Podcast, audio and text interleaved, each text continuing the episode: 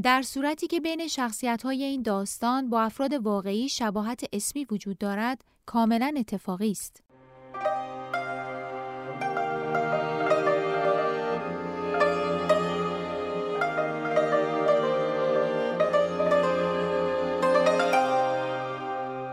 قضیه ساندویچ قسمت هفتم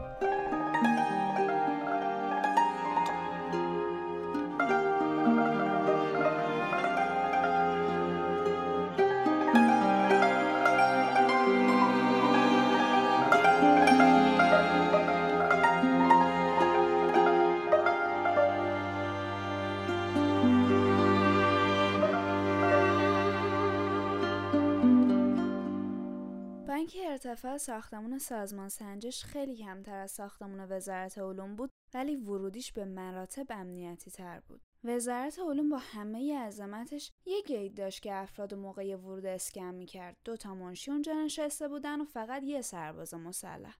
اما سازمان سنجش علاوه بر همه اینا چهار تا گیت داشت که دو تاش مخصوص کارمنداش بود. حتی اونا هم اسکن می شدن. هر کسی قبل از اینکه وارد بشه مشخص می‌کرد که کدوم اتاق می‌خواد بره. دو تا تلفن داخلی روی دیوار نصب بود که از طریق تلفن نگهبان به اتاقای سازمان وصل می‌شد. اگه مسئول دفتر اتاق مربوطه اجازه می‌داد، تازه فرد می‌تونست وارد ساختمون بشه.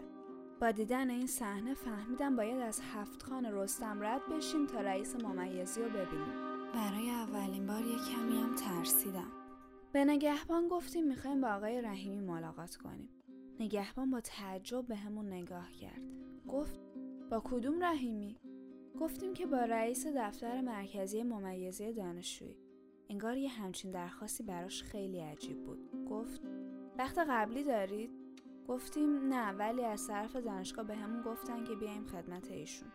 نگهبان همچنان که داشت با خودکارش ور می‌رفت گفت مشکلتون چیه؟ ساناز گفت باید حضوری خدمتشون ارز کنیم نگهبان بیشتر تعجب کرد و داشت مدام نوک خودکارش رو دفترش می‌زد. گفت خب ما اینجا هستیم که ارباب رو جو هماهنگ کنیم با دفاتر. همینطوری که نمیشه هر کی بیاد بره بالا. ساناز چند لحظه مکس کرد. من خواستم شروع به حرف زدن کنم. ساناز با پاش پامو لگت کرد یعنی حرف نزنم به نگهبان گفت امکانش هست شماره اتاقو بگیرید و با اتاقشون صحبت کنیم؟ نگهبان تماس گرفت. گوشی از زیور برداشتم. داستان برای مدیر دفتر تعریف کردم. گفت بیا بالا. خواستیم همه با هم بریم که نگهبان اجازه نداد. گفت فقط دخترتون اجازه داره بره بالا. دوباره ساناس خواست که نگهبان شماره اتاق آقای حمیدی رو بگیره. این بار بابا گوشی رو برداشت و گفت که نگران شرایط دخترشه و شبانه از شمال آمده تا جناب حمیدی رو ملاقات کنه. اجازه دادن که همه با هم بریم بالا. از صد یه مانع دیگه هم رد شدیم.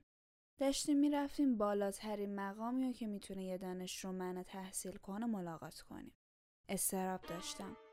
یعنی چی به همون می‌خواست بگه؟ با همون چطوری می‌خواست برخورد کنه؟ گوشیامون رو دم در تحویل نگهبانی داده بودیم. تو سالن کسی نبود. ترسیده بودم. اگه هر اتفاقی برامون میافتاد با بیرون ارتباطی نداشتیم. به هامانم نگفته بودم که اومدیم سنجش. هر ستایی رفتیم بالا. خیلی نگران بودم که نکنه از چیز تندی بگه و اینجا هم که فضاش کاملا امنیتی بود پس بیان ما رو بازداشت کنن. با آسانسور رفتیم طبقه هشتم. وارد قسمتی شدیم که اتاقش با پارتیشن جدا شده بود. بالاخره اتاق آقای رحیمی و انتهای سالن پیدا کردیم. تو اتاق انتظار نشستیم. آقای رحیمی جلسه داشت. چهل و پنج دقیقه منتظر بودیم تا اینکه دکتر رحیمی اومد بیرون. با چهره مهربون و بشاش به استقبالمون اومد. فکر می‌کردیم ما رو توی اتاقش دعوت می‌کنه. ولی همونجا توی اتاق انتظار با همون صحبت کرد. به نظرم رسید توی اتاق خودش افرادی بودن که نباید ما می‌دیدیم. با بابا دست داد و ازمون دعوت کرد که بشینیم. فکر نمی‌کردم انقدر راحت با همون برخورد کنه. گفت برامون چای و شیرنی بیارن. داشتم از گشنگی میمردم. ولی میترسیدم چیزی بخورم. وقتی دیدم ساناس خورده چیزیش نشد منم چند دقیقه بعد شروع کردم به خوردن. صدای مدم و میشیدم که انگار داشت ازم تشکر می‌کرد. بعد از احوال پرسی گرمی که جناب رحیمی با همون کرد بابا شروع به صحبت کرد. من که سرم گرم خوردم بود همینو فهمیدم که حرفاشو به آیاتی از قرآن شروع کرد و ادامه داد. درست تو روزی که منشور حقوق شهروندی تو دولت تصویب میشه و رئیس جمهور پیام میده به مردم که یک قدم بلند در مسیر احقاق حقوق شهروندی برداشته شده دختر من بدون تفهیم اتهام بدون تشکیل جلسه حتی بدون اینکه بتونه از خودش کوچکترین دفاعی بکنه درست یک هفته مونده به امتحانای فاینال زمانی که همه کلاس ها تموم شده زمانی که عدم حضور دخترم تو دانشگاه به چشم نمیاد حکم اخراجش رو بهش ابلاغ می‌کنن. همه اینا یعنی چی جناب دکتر؟ من اومدم بدونم که خطای دختر من چی بوده. بابا که داشت صحبت می‌کرد به مدت 20 دقیقه دکتر رحیمی در حالی که با چشمایی بسته با توجه سر تکون می‌داد و دستاشو به نشونه احترام رو پاهاش گذاشته بود حرفی نمی‌زد. حرفای بابا که تموم شد دستور داد که پرونده منو بیارن. شروع به بررسی کرد. دیدم ساناز از فاصله دو متری گردن کشیده و داره پرونده رو نگاه می‌کنه. چشاش طوری برق می‌زد که انگار چیزی کشف کرده بود. دکتر اومد و نشست. با تأثیر گفت دلیل اتفاقی که برای دخترمون افتاده اینه که گزارش داده شده که ایشون بهاییه.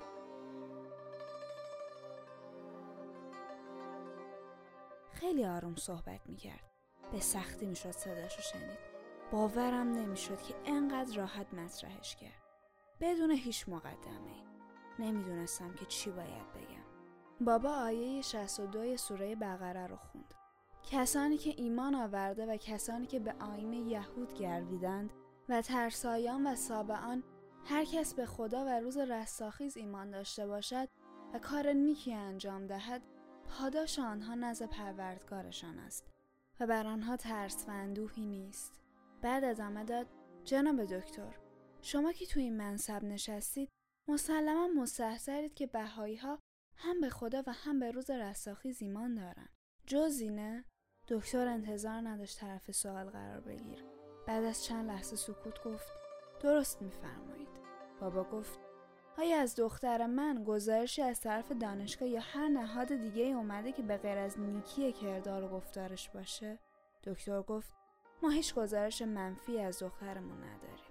بابا نفس راحتی کشید. گفت پس بر اساس این آیه کریمه آیا این درسته که دختر من تو ترس و اندوه اخراجش از این دانشگاه باشه؟ آیا این رفتار شما اسلامی و انسانیه؟ بیتاب بودم ببینم دکتر چه جوابی میده.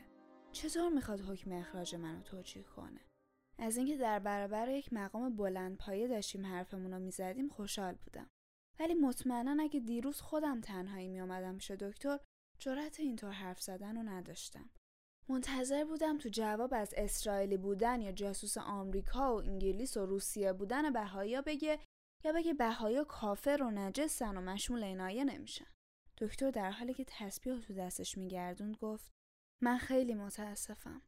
به نظر من این کارا هیچ توجیهی نداره. من خودم یکی از مخالفین این روندم. در طی سیزده سالی که اینجا رئیس دفتر مرکزی ممیزی هستم همیشه سعی کردم جلوی ها بیستم. من مطمئنم اگر کس دیگه جز من رو این صندلی نشسته بود دخترمون همین پنج ترم هم نمی‌تونست درس بخونه. من سعی می‌کنم که هیچ کاری به کار اعتقادات دانشجوهامون نداشته باشم. به کارمندام هم همینو میگم. با همین روی کرده منم هست که الحمدلله تعداد قابل توجهی از دانشجوهای بهاییمون تونستن از دانشگاه های سراسری فارغ و تحصیل بشن. من خودم بابت حمایتی از دانشجوهای بهایی می‌کنم مورد بازخواست قرار گرفتم. کمیسیون اصل 90 منو احضار کرد. با این حال هیچ وقت نسبت به مسیری که شروع کردم شک نکردم. تلاشم هم اینه که هر کمکی از دستم بر بیاد به دانشجوهای بهایی بکنم. منم الان مثل شما به سوک نشستم. منتها تلاشم اینه که کاری کنم که به مرور این روند تصیب بشه. جناب امجد در طی این سیزده سال خیلی چیزا عوض شد. بچه های بهایی می‌تونن کنکور بدن، می‌تونن دانشگاه برن، خیلی هاشون فارغ و تحصیل میشن. این یک اتفاق بزرگ و خوبه که در طی مدت خدمت بنده اتفاق افتاده. باید مسئله بهایی ها رو در سطح کلام بررسی کرد. اون وقت پیشرفت ها و تلاشای ما رو می‌بینید. من وقتی به حکمی که برای دخترم ستاره صادر شد فکر می‌کنم محسوم میشم. اما به ادامه راه امیدوارم. تا زمانی که در این مسند باشم این حرف رو در نهایت شهامت همه جا تکرار می‌کنم. اما امیدوارم این تحول فرهنگی با روند طبیعی خودش پیش بره و انشالله موانع برطرف بشه. همین الان هم برای دخترم یه نامه به مافوقم می‌زنم و طلب مساعدت می‌کنم. الحمدلله شما که به قرآن بیشتر از ما اشراف دارید. من تو نامه تأکید می‌کنم که ما از ستاره خانم و خانواده محترمش جز نکات مثبت چیزی ندیدیم. توصیه می‌کنم که اگه امکان داره هر چیز سریعتر مشکل دخترمون حل شه. انگار داشتم خواب می‌دیدم. همیشه فکر می‌کردم کسی که پشت میز ممیزی نشسته باید فردی باشه که تمام وجودش از بغض و کینه نسبت به دیانت بهایی پر باشه و دلش بخواد که بهایای ایرانی یک جا نابود بشن. اما دکتر اینطوری نبود. این کار واقعا به برابری همه دانشجو اهمیت می‌داد. با این حال اگه آقای رحیمی دنبال اخراج من نبود اگه تو پرونده انضباطی من تو دانشگاه هم موردی نبود و اگه مسئله به ماجرای انجمن اسلامی هم ربطی نداشت پس این گزارش بهایی بودن من از کجا آمده بود؟ معما برام پیچیده تر شد. بابا از آقای رحیمی بابت همه تلاشش در طی این سالها ابراز همدلیش تشکر کرد. فضای گفتگوم با آقای رحیمی خیلی آروم بود. دیگه اونو رو در روی خودم نمی‌دیدم. احساس می‌کردم احقاق حقوقمون به عنوانی شهروند یک گفتمانیه که هر کدوم از ما داریم به نحوی تو شرکت می‌کنیم. حتی آقای دکتر رحیمی در جایگاه خودش وقتی که داره به ناچار حکم اخراج منو صادر می‌کنه. ساناز اجازه خواست و از آقای دکتر پرسید ببخشید به ما گفته بودن که بریم وزارت علوم اما سر سازمان سنجش درآوردیم می‌تونم بپرسم چرا گزینش دانشجویی توی ساختمون وزارت علوم نیست؟ وزارت علوم که به نظر حسابی عریض و طویل بود. دکتر در نهایت خونسردی گفت ما کارمون به نتایج کنکورم وابسته است. برای همین توی ساختمان سنجش هستیم. البته برای خودمون دبیرخونه مستقل و کارمندان مستقل داریم. سانا زنگار داشت چیزی رو کشف می‌کرد. هر وقت به این مرحله می‌رسه من نگران میشم که خرابکاری بشه. پرسید. دکتر یعنی چون شما دبیرخونه مستقل دارید به ما اجازه ندادن شکایتمون رو توی دبیرخونه وزارت علوم ثبت کنیم؟ دکتر گفت. بله دخترم.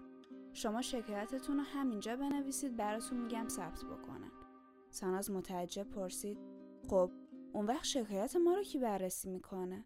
دکتر با یه لبخند رضایتمندانه گفت. خودمون دختر جان. ساناز گفت. ببخشید جناب دکتر. اینطوری که نمیشه. یعنی ما باید از حکمی که شما خودتون صادرش کردیم پیش خودتون شکایت کنیم اینطوری که قاضی و متهم یه نفر میشن. مسلما شما رأی خودتون رو که نقص نمی کنید دکتر خندش گرفت. حتی ذره بهش بر نخورده بود. گفت دخترم نگرانی تو می‌فهمم. ولی سازوکاری که برای دفتر ممیزی دانشجو تعیین شده این شکلیه. شما با بنده در تماسید. ولی من تمام منویات و شکایات شما را حتما به مقامات موافقم گزارش می‌کنم و شما مطمئن باشید که اونا هم با دقت بررسی می‌کنن. ساناس هرچی بیشتر می‌پرسید بیشتر سوال براش پیش میآمد و بیتابتر می‌شد. دوباره اجازه گرفت و پرسید. جناب دکتر امکانش هست که ما ملاقاتی با مقامات موافق شما داشته باشیم؟ دکتر دوباره خندش گرفت و گفت یعنی به من اعتماد ندارید ساناز گفت خب اگه شما زیر مجموعه وزارت علوم هستید موافقتونم حتما باید یا وزیر علوم باشه یا یکی از معاونینشون خب چه ایرادی داره بتونیم با ایشونم ملاقاتی در حضور شما داشته باشیم دکتر دوباره خندش گرفت و گفت دختر خانم تو باید وکیل می شدی. ساناز خندید و گفت اگه اجازه تحصیل به هم می‌دادید شاید می شدم.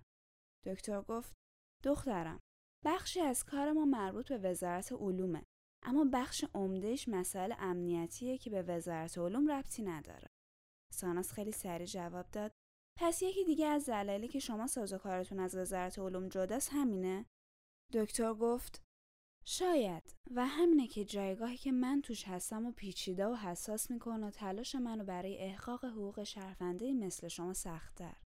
ساناز به آقای رحیمی گفت من دلم میسوزه. شما انسان خیرخواه بلند نظری هستید. حیفه که چنین حکمای ظالمانه به اسم شما ثبت بشه. ای کاش می‌شد شما خودتون رو بکشید کنار و اجازه بدید که ما مستقیما با عاملین این جریان گفتگو کنیم. شاید گفتگوی بدون واسطه ما نتیجه بخش باشه. شاید اگر درد ما و طرز اندیشه ما رو ببینن بفهمن که ما هم انسانیم و موجود خطرناکی نیستیم. دکتر سرش رو پایین انداخته بود. خودکارش رو برداشت و به آرومی گفت دخترم این خواسته خود منم هست که این رویا روی اتفاق بیفته. اما متاسفانه بعضی مسئولین تندرو حاضر نیستن که با شما گفتگو کنن. ساناز گفت شما فرمودید که هر کاری از دستتون بر بیاد برامون انجام می‌دید. خواهش من اینه که گزارشی رو که میفرمایید اداره اطلاعات علیه خواهرم ارسال کرده رو به ما نشون بدید. خواهرم حق داره بدونه که چه چیزی علیهش گفته شده. دکتر به نظر دیگه داشت از حرفای ساناز خسته می‌شد. گفت دخترم باور کن چیز خاصی نیست. همینایی که گفتمه. فقط اشاره شده که خانم امجد بهایی هستند. من گفتم جناب رحیمی من که همون ترم اولی مطلب رو گفته بودم. اینم یه پرینت از صفحه اول سایت دانشگاهم که نشون میده مذهب و پر کردم سایر. در زم کجای قانون میگه اگه فردی بهایی باشه باید از دانشگاه اخراجش کنید. دکتر گفت من اصولا لزومی نمی‌بینم به همه سوالات جواب بدم. ولی با توجه به اینکه شرایط رو درک می‌کنم هر اطلاعاتی که به آرامشت کمک کنن رو بهت میدم دخترم. ببین ما دستورالعملایی داریم که بر مبنای اون عمل می‌کنیم. یعنی این دستورالعملا برای منی که پشت این میز نشستم عین نص سریح قانونه و باید طبق اون عمل کرد. منتها من به جای اینکه بیفتم دنبال اینکه کی تو دانشگاه بهایه کاملا به این موضوع بی تفاوتم. یعنی تا زمانی که گزارشی نیاد هیچ عکس عملی از خودم نشون نمیدم. حتی اگه بدونم فلان بهایی توی فلان دانشگاهه.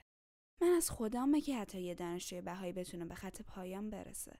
ساناز گفت حداقل اون دستورالعمل رو بهمون بدید یا برامون بخونید. دکتر دیگه تسبیح و جمع کرده بود تو دستش و با مهراش بازی می‌کرد. گفت دخترم این کار رو نمی‌تونم بکنم. محرمانه و اخلاق کاریم اجازه نمیده دستورالعمل رو به شما نشون بدم. ساناز متوجه بود که صبر دکتر داره تموم میشه. پس یه راه دیگه رو انتخاب کرد. گفت جناب رحیمی شما جای پدر بنده هستید و من خودم رو موظف می‌دونم که در هر شرایطی احترام شما رو به جا بیارم. منتها سوالی دارم. اجازه می‌دید سوالمو بپرسم؟ دکتر گفت بگو دخترم. ساناز گفت این خیلی تحسین برانگیزه که شما انقدر به اخلاق و ضوابط کاریتون احترام می‌ذارید. اما آیا اخراج ستاره بدون تفهیم اتهام بدون تشکیل دادگاه اخلاقیه؟ من فکر می‌کنم هر دستورالعملی که مخالف قانون اساسی باشه در عمل غیر اخلاقیه. قانون اساسی حق تحصیل رو برای همه مردم ایران محترم دونسته. خواهش من اینه که شما به هیچ دستورالعملی که مقایر این قانونه توجه نکنید چون مسلما غیر اخلاقیه. دکتر گفت دخترم شما هنوز در ابتدای راهی. البته این خیلی خوبه چون پر انرژی هستید. اما بنده و پدر شما به خوبی سالای اول انقلاب و یادمونه. اگه می‌دونستید که افرادی مثل من که به برابری معتقدن و همینطور شما بهایی ها چه تاوانی دادیم که اون فضای خشک و انقلابی بشکنه انقدر رجول نمی بودی. همه چیز تدریجیه دخترم.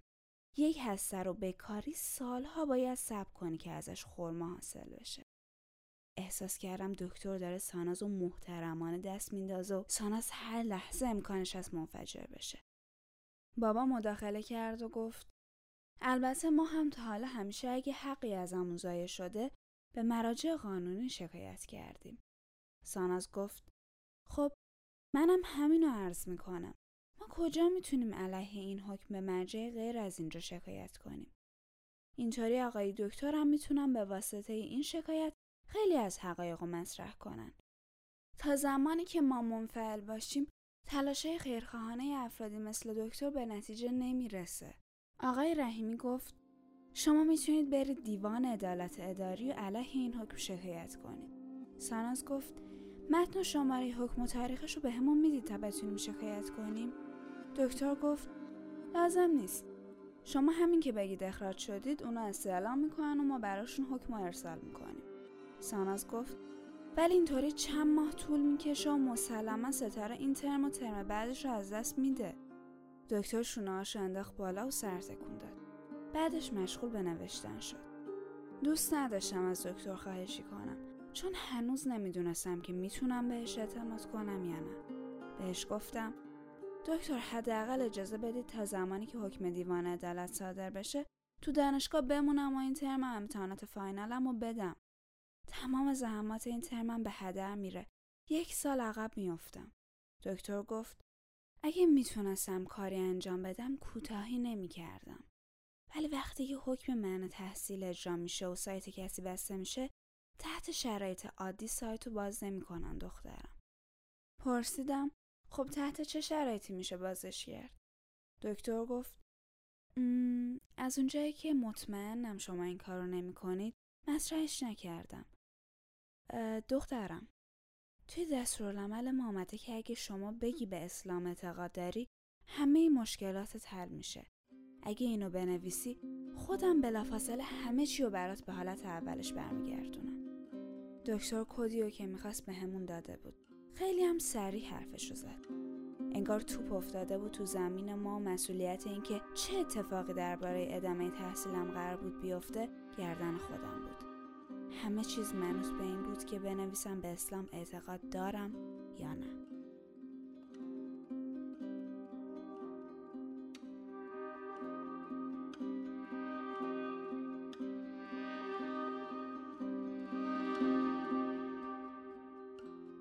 از ساختمون سازمان سنجش پایین اومدیم و یه تاکسی در بس گرفتیم به سمت خوابگاه. حوالی ساعت سه بود. خیلی گشنه بودم. سانا سرش رو به شیشه ماشین تکیه داده بود و داشت به بیرون نگاه می‌کرد. نگاهش به هیچ نقطه ای دوخته نبود و با سرعت ماشین از تمام چیزایی که روبروش بودن عبور می‌کرد. به اطرافش نگاه نمی‌کرد. انگار فقط رد می‌شد تا بتونه توی دنیای خودش عمیقتر بشه. دستشو گرفتم لبخند زد گفتم چیزی شده؟ گفت ستاره فکر کنم بتونیم بفهمیم کی علیهت گزارش داده وقتی آقای رحیمی داشت پروندت و ورق می‌زد صفحه اولش یه کپی از کارت ملی دوتا پسر بود. هرچی سعی کردم نتونستم اسمشون رو بخونم. گفتم هیچی از عکسشون رو یادت نیست؟ ساناز گفت چرا؟ واضح نبود ولی یکیشو بیشتر یادمه. یه پسر 17 18 ساله لاغر با موهای فر و بلوز یقه بسته از این مدل بسیجیا. تو ذهنم هیچکس با این ویژگی ها نبود. گفتم اگه عکس بچه های دانشگاه رو بیارم شاید بتونی تشخیص بدی. ساناز گفت چرا عکس دوتا پسر دیگه تو پروندت بوده؟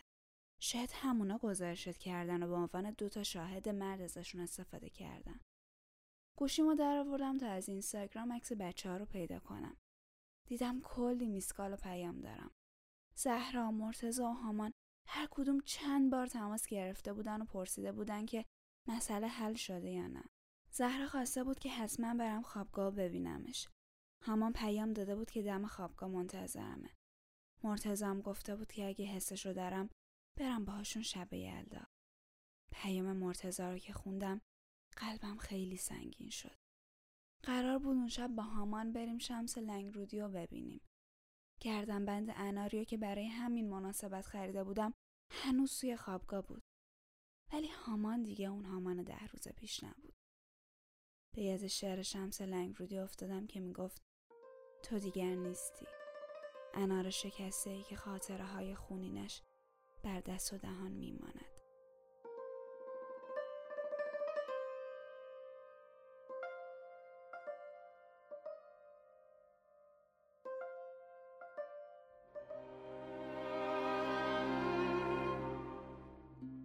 به شب یلدا نمی رسیدم. مراسم از ساعت سه بود تا پنج عصر. من تو بهترین شرایط بعد از پایان مراسم می‌تونستم اونجا باشم. هنوز نهار نخورده بودم. صبحانه درست حسابی هم نخورده بودم. دیشبم شام چند لغمه بیشتر نخورده بودم. نهار دیروزم که همون ساندویچی بود که نخورده مونده بود. نفهمیدن اینکه داره چه اتفاقی برام میافتم یه جورایی مساق گشنگی رو داشت برام. گشنگی ذهن و روانم برای دونستن اشتهایی برای سردر آوردن. هنوز گشنگی ذهنم رو احساس می‌کردم. ولی میترسیدم یه روزی مثل آدمایی بشم که تو اعتصاب غذا دیگه احساس گشنگی نمی‌کنم اما من اعتصاب نکرده بودم. من رو داشتن از دونستن محروم می‌کردن. این دردم رو صد چندم می‌کرد. واقعا نمیفهمیدم که چطور هنوز سر پا بودم. با این همه گریه که کرده بودم نمیفهمیدم چرا هنوز خشک نشدم. تازه برعکس از کنار بابا و ساناز بودن احساس جوشش به هم دست داده بود. دلم می‌خواست ادامه بدم.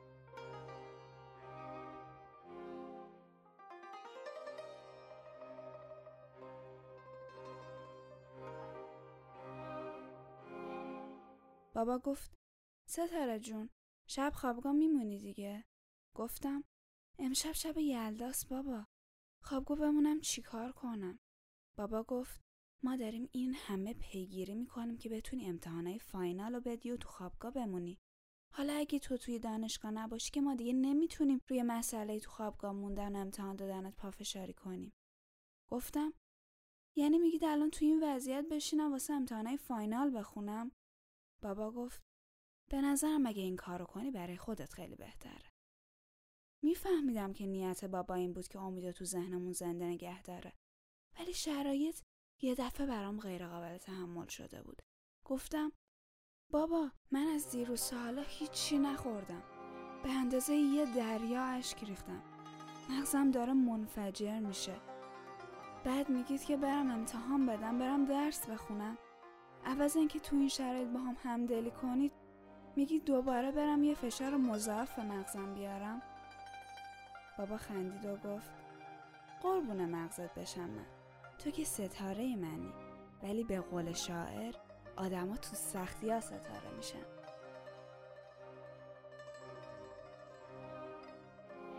گفتم بابا الان اصلا وقت شوخی نیست. اینا منو از دانشگاه انداختم بیرون بعد میگید من برم امتحان بدم. اصلا من رفتم امتحان دادم. خودت می‌دونی که کارم درست نمیشه. همه این تلاشام به هدر میره. نمره هامو که قبول نمی‌کنن. اصلا سایتم بسته است و درسام حذف شده. برام برگ امتحانی صادر نمیشه. بابا گفت از این ستون به اون ستون فرج دخترم. میشه با استادا صحبت کرد که برگه ها تو نگه دارن. ترم بعد که انشالله کار درست شد نمرات تو وارد کنه. گفتم بابا اینا دارن به اندازه کافی منو اذیت می‌کنن. شما دیگه چرا؟ زدم زیر گریه. ساناز بغلم کرد. تو ماشین ساکت شده بود. راننده گیج و مبهوت بود. ساناز گفت ایده که بابا مطرح می‌کنه قابل درکه. ولی به نظرم در نهایت ستاره است که باید انتخاب کنه. اگه خودش بخواد این فشار رو تحمل می‌کنه.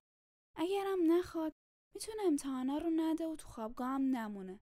اصلا پیگیر پروندهش نشه. ما اینجاییم به خاطر اینکه ستاره ازمون خواسته.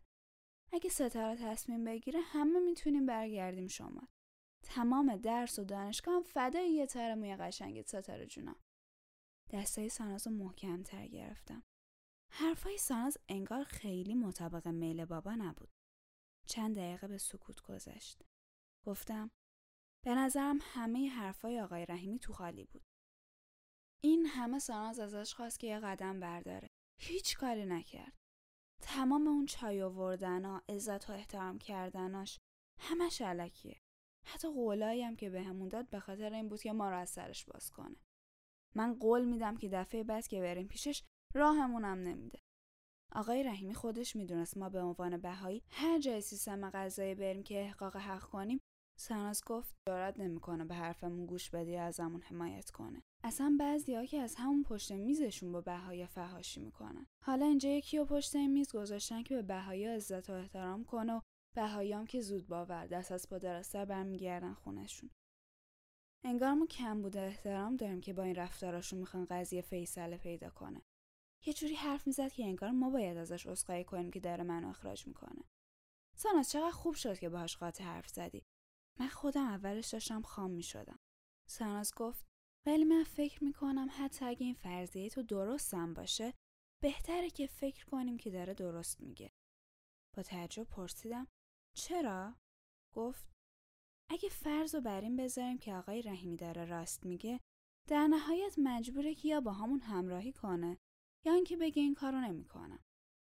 اینطوری تو بزنگاه که قرار بگیره مجبور میشه اعتراف کنه که حقیقت رو نمی‌گفته. ولی احتمال داره که قدمایی هم برای همراهی با ما برداره. نیشم باز شد. گفتم عجب مخی داره خواهر من.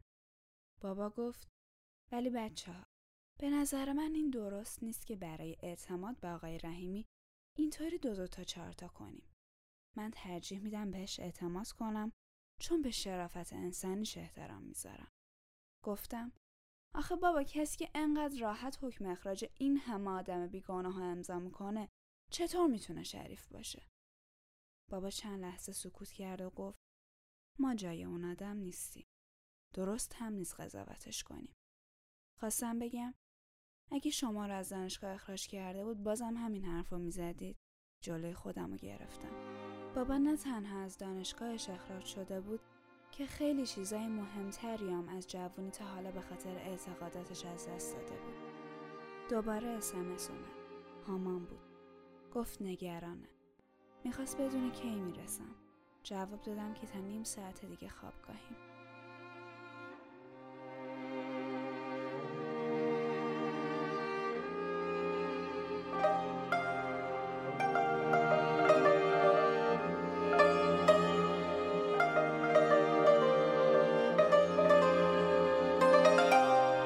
این داستان ادامه دارد.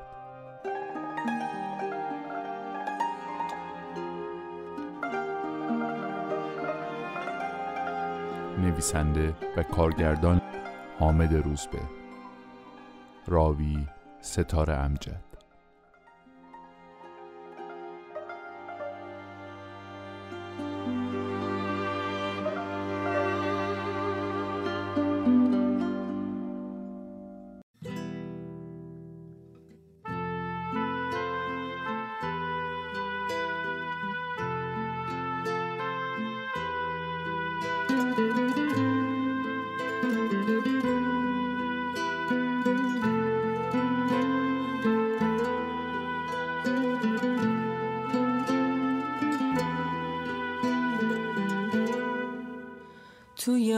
آخرین روزهای کلاس که دانشکده غرق آرامشه صدای یه زنگ شماره گنگ صدایی که از جنس فرسایشه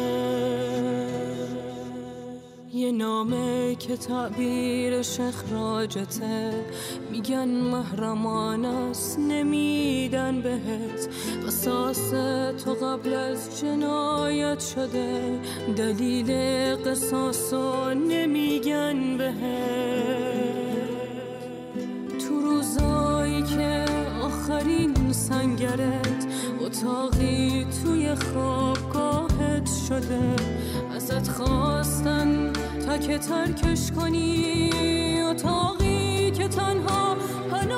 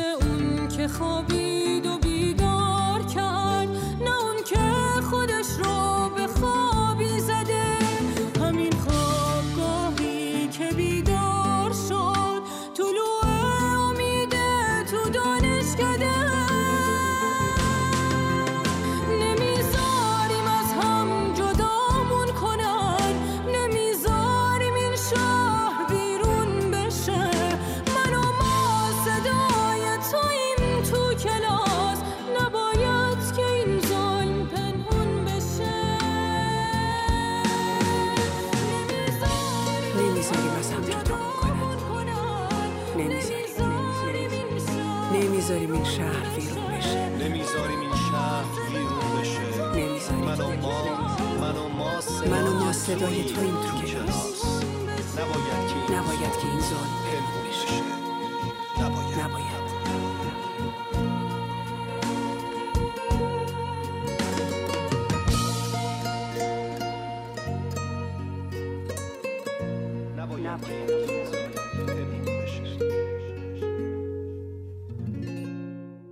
از رسانه پارسی زین پس می توانید تمام برنامه های ما رو در وبسایت این رسانه به نشانی persianmediaproduction.org و همینطور در شبکه های مجازی با همین عنوان دنبال کنید.